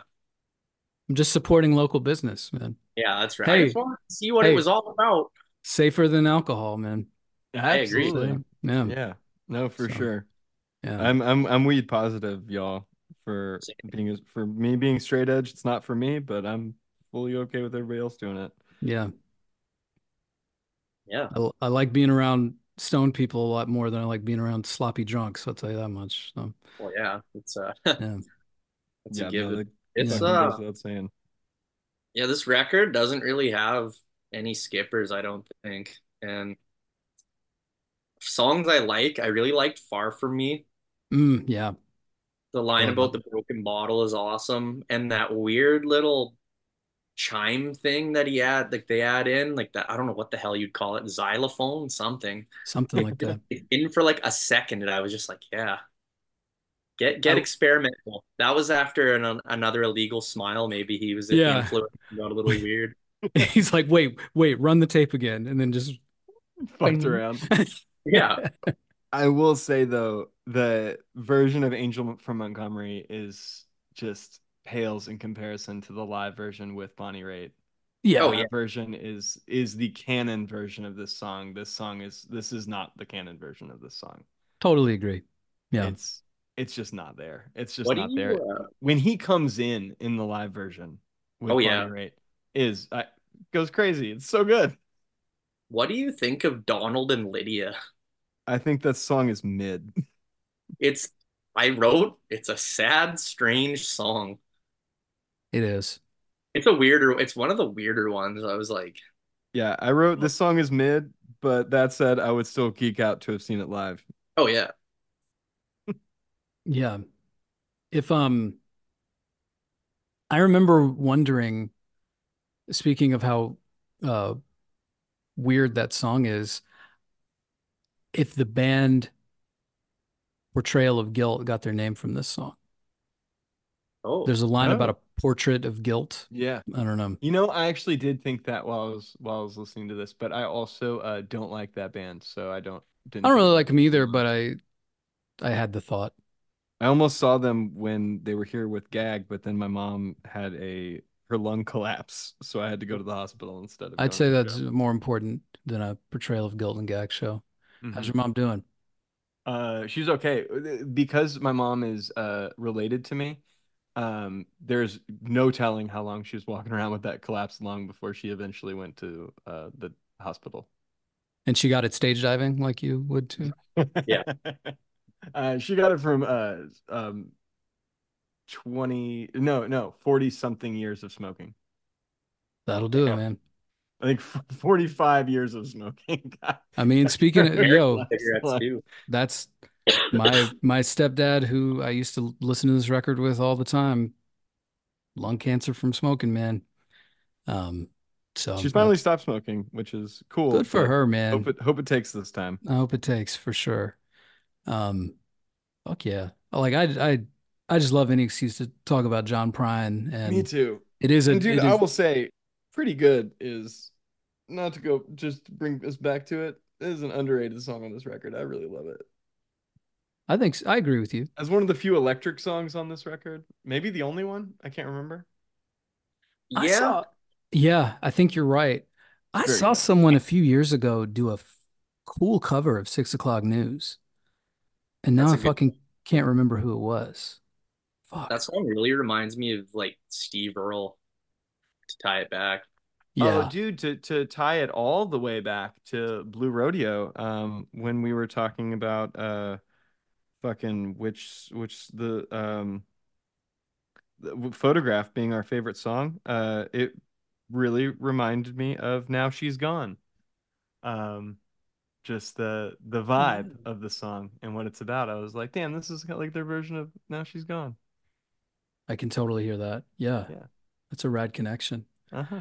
Well, you know, Because everything's Steve Earle for me. I mean, I was about to say this is, you know, we we should start moving towards the end here now that we've talked through these records, but we got to spend a little bit of time talking about Steve. Um, this was like something me and me and uh Jessee immediately realized we had in common, which Well, I was- was yeah, I was about to say, so like, yeah, when when did you two first meet? we we met in Canada that first show of our tour up there, right? Yeah, yeah, yeah. Where was In- that again? China? Regina. Yeah, there we go. Yeah, it was a very, very exhausted day. And you all, did you all play second at that show?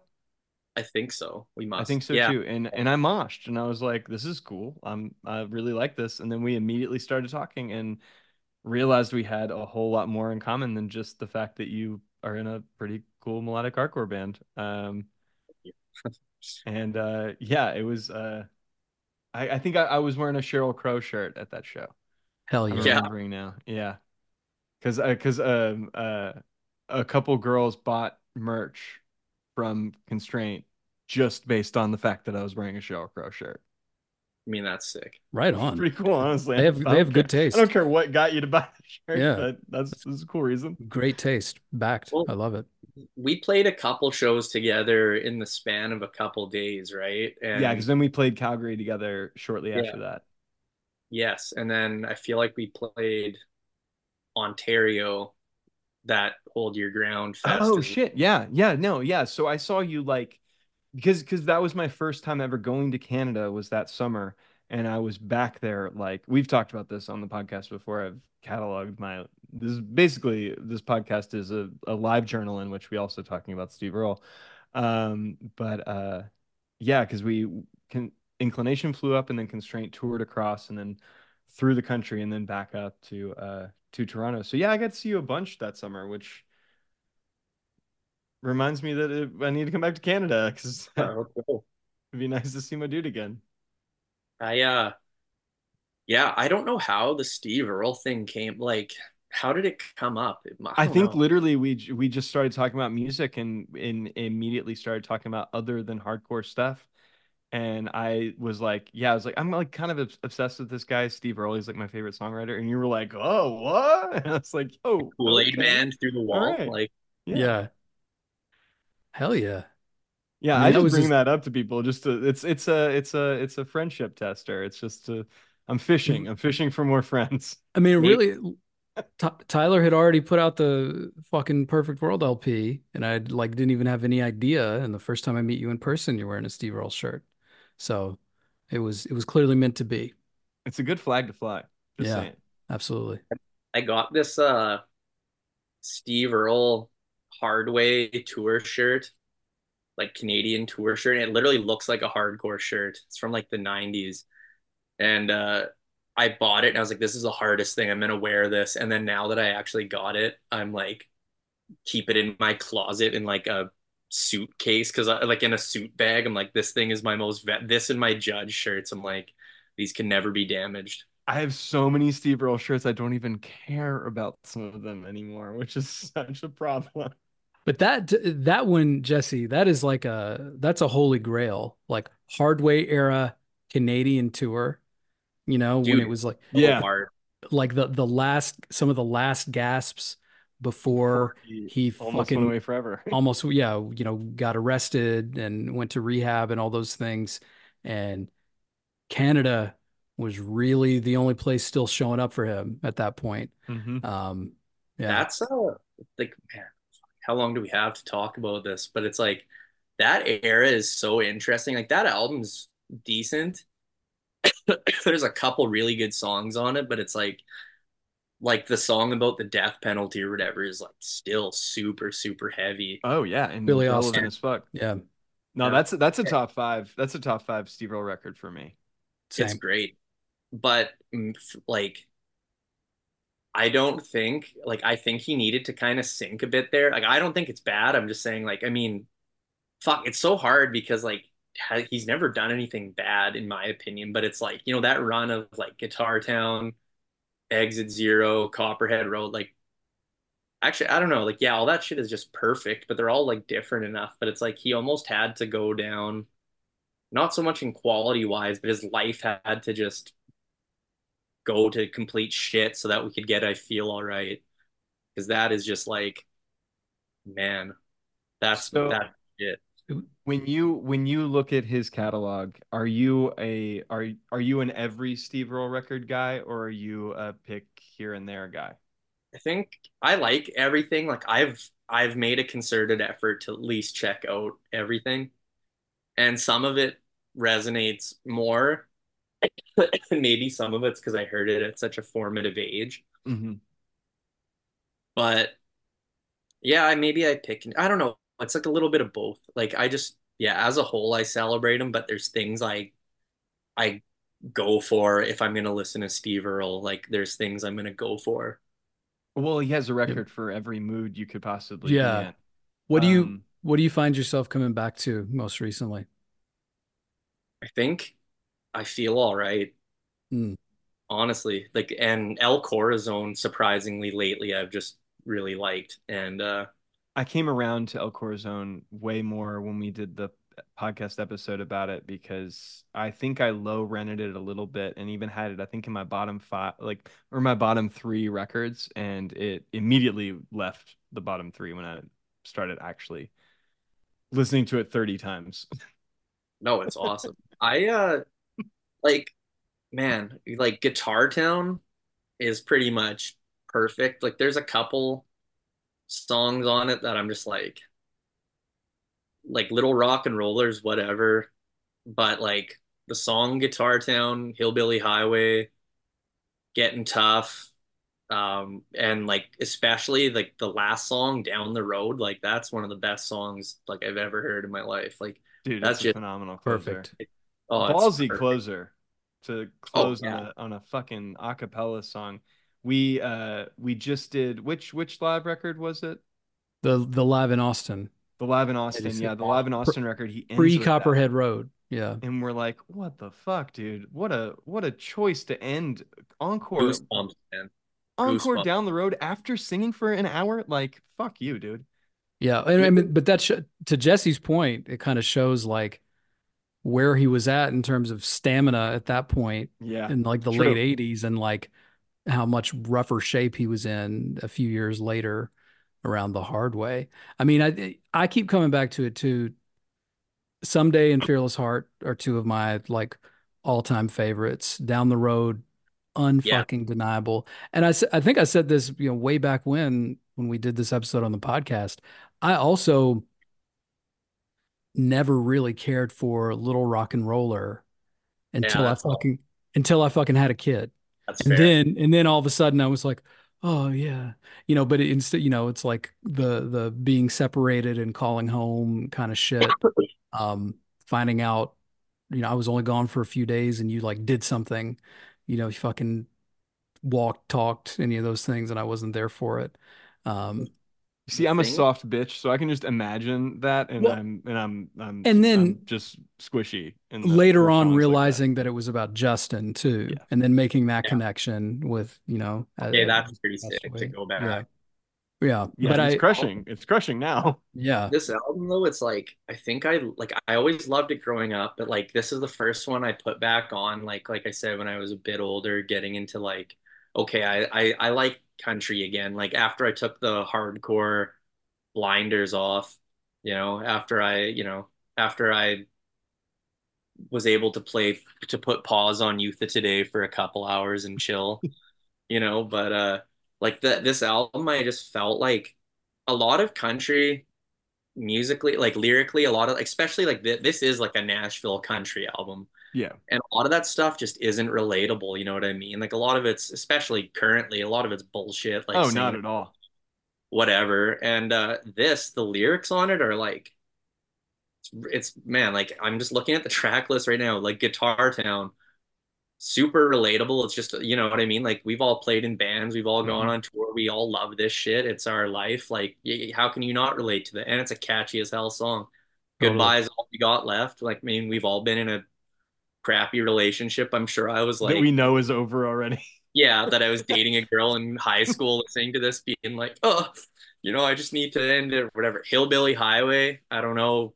For me, it hits home super hard, especially like the lines where he's talking about, you know, how his grandma cried because his dad quit school and shit. And then like he did the same thing. And it's like that, like literally was my life. Like, you know, like my dad didn't finish high school. I didn't. And then like until this year, I went back and finished. And it's like, you know, it's like for people in rural areas, blue collar people, like real life isn't that fun sometimes. And you gotta, you know, you gotta make choices and work and it sucks.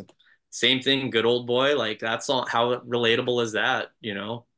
Paying That was- taxes, That paying was a bills. moment of yeah, that was a moment of contention between me and Brian the first time. He's he Well, hears it in a 2020 I- uh yeah, I, and I heard it differently after the Trump era, you know, because Yeah. it went it went from being for me a song when I was young that I found very relatable to now me, you know, when I would see a, a, a fucking, you know, dude that drives a ninety thousand dollar vanity truck and, and Yeah. claims, you know, that doesn't actually do any work with it, that claims he's oppressed or whatever, which is clearly not where Steve was in the fucking 1986 when he wrote the song. yeah, but he, that truck doesn't even belong to him and that's Yeah, dude, Yeah, right. it still At that belongs to the bank. It was Yeah. the bank and a funny talking man from From Iran. Iran, yeah, and it was only 30,000 back then. Inflation's a motherfucker. yeah. Which that was a lot of fucking money for a truck in Yeah. 1986, man. Um, Someday No doubt. that song, I'm just going, I'm Uh, sorry. yeah, no, Someday- it's it's the only issue with this song is that it's not I, I I ain't ever satisfied. It's almost as good as that song. We Though- talk about uh we talk about Steve has um like trilogies of songs. He has yes, songs that pick up where other ones leave off between different records and uh spiritual sequels and and whatnot and that that is one that has i feel like several iterations um across same with fearless heart um Mhm. there's Oh, yeah. several themes that he returns back to over the years man my uh i think my my top five records only has one record before he went to jail like even those those early ones i love them and i I- they're certainly never going to be at like the bottom of the barrel for me but they're they're all like squarely in the middle compared to what he did when he came back i think all those records are just so uh so poignant speaking of you know like songs like getting tough and whatnot like i think he he does such a good job of speaking to normal regular working people in a way that uh i mean most nashville country just they're all they're in swimming pools and and you know designer clothes and shit and that's just not not where yeah. I am. Or the song, the song was written to be sold rather Yeah. than written to be performed To by the person something. writing it. Right? Yeah, exactly.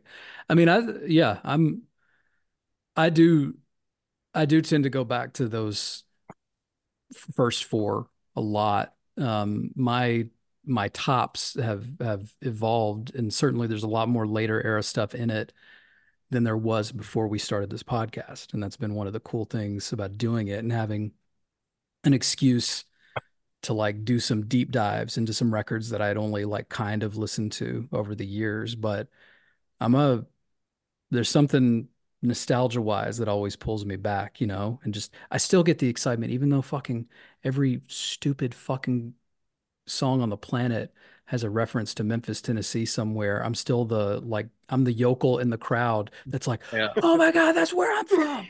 Holy shit. So he's like, How far into Memphis, son, and where's the nearest beer? I'm like, yeah. Um, so that's why someday always like is Um, is a great one for me. What um what do you think about Exit Zero? I love it.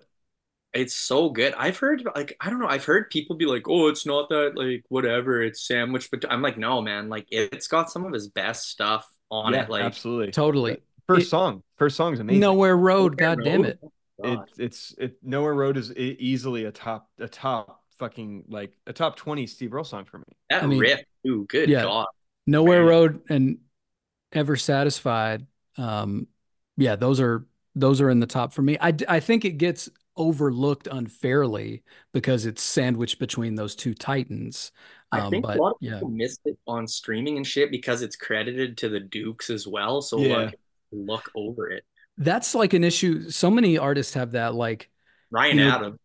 Ryan Adams, there's still like separate Spotify profiles for Jason Isbell and Jason Isbell Yeah. in the 400, unit. yeah So sometimes, you know, like I, I think, I mean, and I think, you know, he's at a point where like as an artist choosing to keep them separate, Mhm. right? But it does kind of affect for for a more casual listener who's just like, oh, I like that guy. Let me listen to this.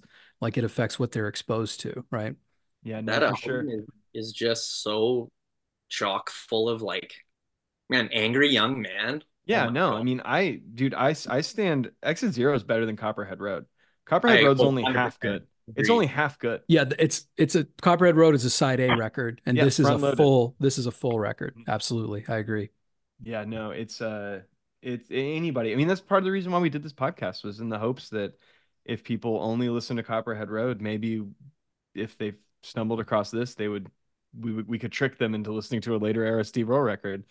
It's Um, like imagine if Copperhead Road was an EP that just ended after Johnny Come Lately. yeah, Dude.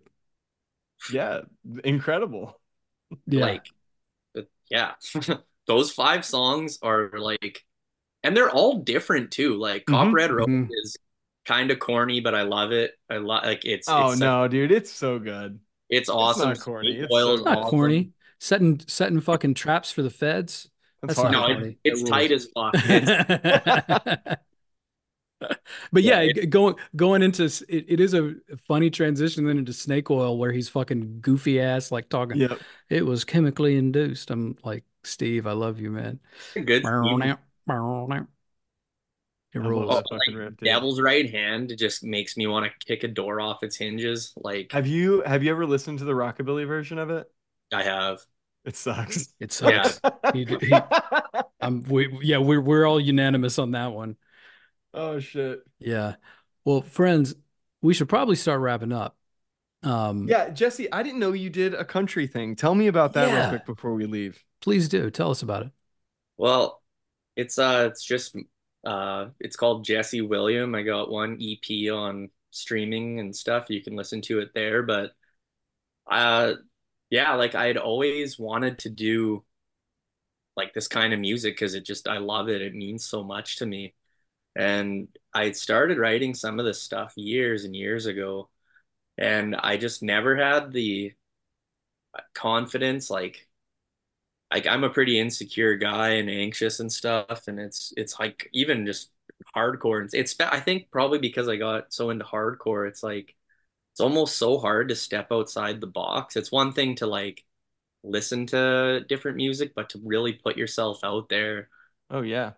you know, it's like I mean, anyone can yell, "I'm fucking mad" in a microphone and tell you why or whatever, but it's a lot more uh, humbling to sit there and try and sing that to you quietly while you're feeling a certain way. And so I, I really struggled with getting it out. And I had these demos floating around that were kind of in my friend group that people had. And, you know, I'd show people every now and again. They'd be like, man, why don't you just like put this out? Like just record it for real and put it out. So I, I did uh, two winters ago, right before Christmas. I went and recorded it and put it out, and it was ever it was super positive, and everyone seemed to dig it a lot. And now I've been kind of uh, sidetracked, putting out another one. I keep trying to record it, but it's it's hard. Real life's hard, you know. No, dude. I mean, I I feel hear you. you, man. I we we all Yeah. do things we don't want to do way more than we do things that we do. Dude. Um, I'm excited to check this out, dude. I'm- I yeah. didn't know it even existed.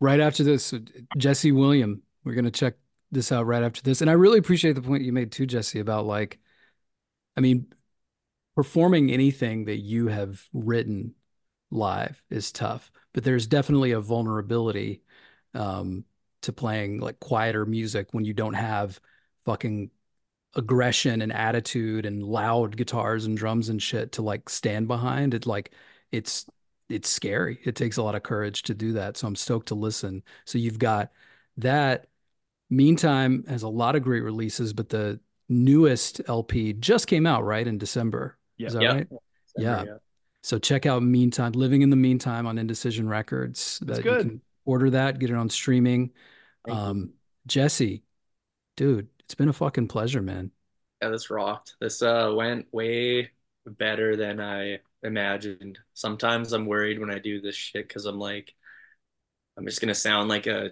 Canadian yokel, just sound like an idiot. But for this, I feel like it's such a, it's really in the in the sweet spot for me interest wise. Like I could talk about, if you want to talk about like the altercation demo and or country music, like I'm your guy.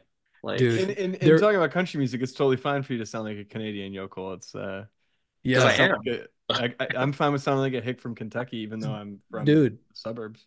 say i mean fuck yeah and like you just made me think too jessee like there's a there's a venn diagram of people like us and there's not a ton of us but i think i like to think this podcast has played like a small role in helping us to know one Hope. another a little bit more that the yeah the people who can talk about the fucking altercation demo and who have strong opinions about pre and post rehab steve earle um, Yes. are you know can get together and talk because um it's I love it. like yeah just even back to like hardcore sorry to go on i know we got to go off but Yeah. uh it's like for me like i approached the lyrics i wrote for the country stuff the same way as i did for meantime like i'm you know i'm not a genius i'm not going to be able to write about what's going on in the world like i try but you know i'm not you know it's just not really my strong suit but like with this kind of music and uh, that's why i love hardcore i love country I love this stuff because it's just so self-expressive. Like, you know, it's one of the only genres where people really, really wear their heart on their sleeve. And, you know, that's what I love about both. I think that's why both resonate with Yeah. me so much. And, you know, like it was funny, like people have read the lyrics for the Meantime album and they're like, damn, are you okay? And I'm like, It's I don't know dark.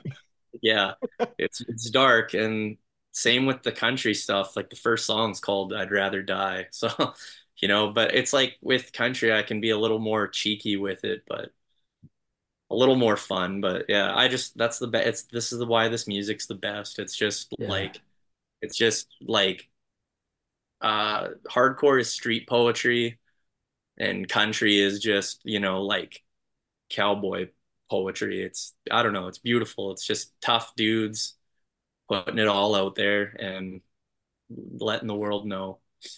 which Yeah, yeah, no, I, I really appreciate you coming on, Jessee. I I think you're just uh, uh it's it's awesome. I just uh, hardcore punk everything. It's just it's all about connection, and I'm really glad it connected me to you. And thank you so much for coming on the podcast and talking shit with us for a couple hours. Anytime, man. well I'm said no we're gonna Yeah.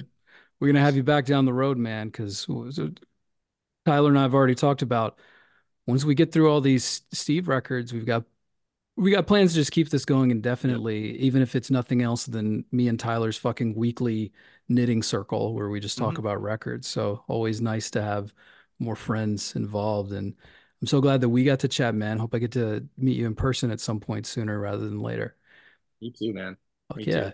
Great. All right, friends, everybody listening, thank you again for your support. Take care of each other, take care of yourself. Peace. Later.